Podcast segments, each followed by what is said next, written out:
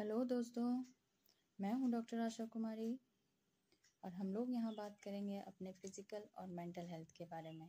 दोस्तों, आज पूरी दुनिया में मेंटल हेल्थ एक बहुत ही बड़ा इशू, बहुत ही बड़ा प्रॉब्लम बन के उभर रहा है। अगर हम लोग अपने मेंटल हेल्थ को सुधार कर रखें और हेल्दी रखें तो बहुत सारे एनजाइटी डिप्रेशन जैसे हिंदी में अवसाद बोलते हैं। उससे बच सकते हैं। इसलिए दोस्तों हम लोग फ़िज़िकल के साथ साथ मेंटल हेल्थ के बारे में बा, भी बात करेंगे। आप लोग प्लीज़ इस चैनल को सब्सक्राइब करें एंड लाइक करें। धन्यवाद दोस्तों। हेलो दोस्तों मैं हूँ डॉक्टर आशा कुमारी।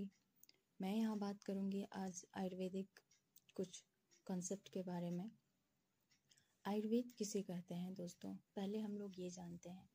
हमारे शास्त्र में एक श्लोक दिया है चरक संगीता हिता हितम सुखम दुखम आयुस्तस्य हिता हितम मानम च तच्च तत्रोक्त आयुर्वेद स उच्यते। आने के हित और अहित, सुख और दुख जो आयु आयु होते हैं, जो हमारे आयुर्वेद में ये डिस्क्रिप्शन दिया गया है। तो दोस्तों, आयुर्वेद के अनुसार ही हम लोग बात करेंगे आज। हमारे शरीर में तीन तरह की दोष होते हैं। वही हमारे शारीरिक विकार फैल, फैलाते हैं, यानी कि हमारी बीमारियाँ हमें देते हैं। हमारे वात के भी बहुत सारे बीमारी है, पित्त के बहुत सारे बीमारी हैं, कफ के बहुत सारे बीमारी हैं। जब हमारे शरीर में वात, पित्त, कफ तीनों में से एक या दो या तीनों जब विषम अवस्था में आ जाते हैं तो ये रोग की उत्पत्ति करते हैं।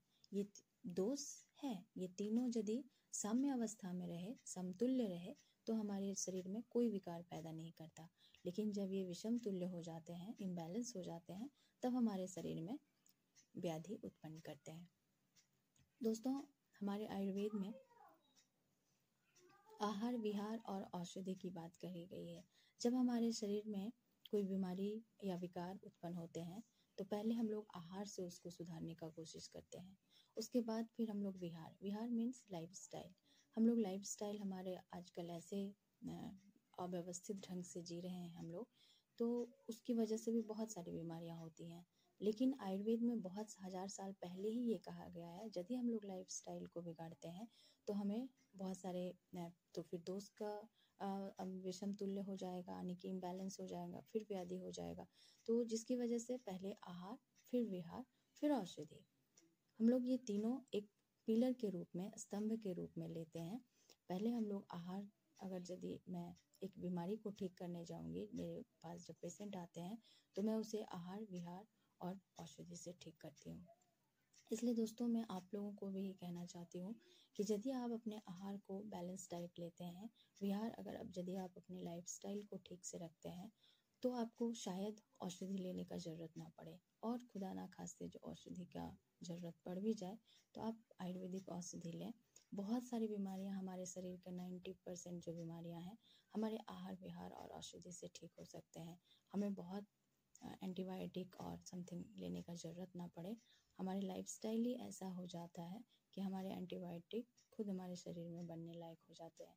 इसलिए दोस्तों, आज हम लोग दोस्त के बारे में बात किए।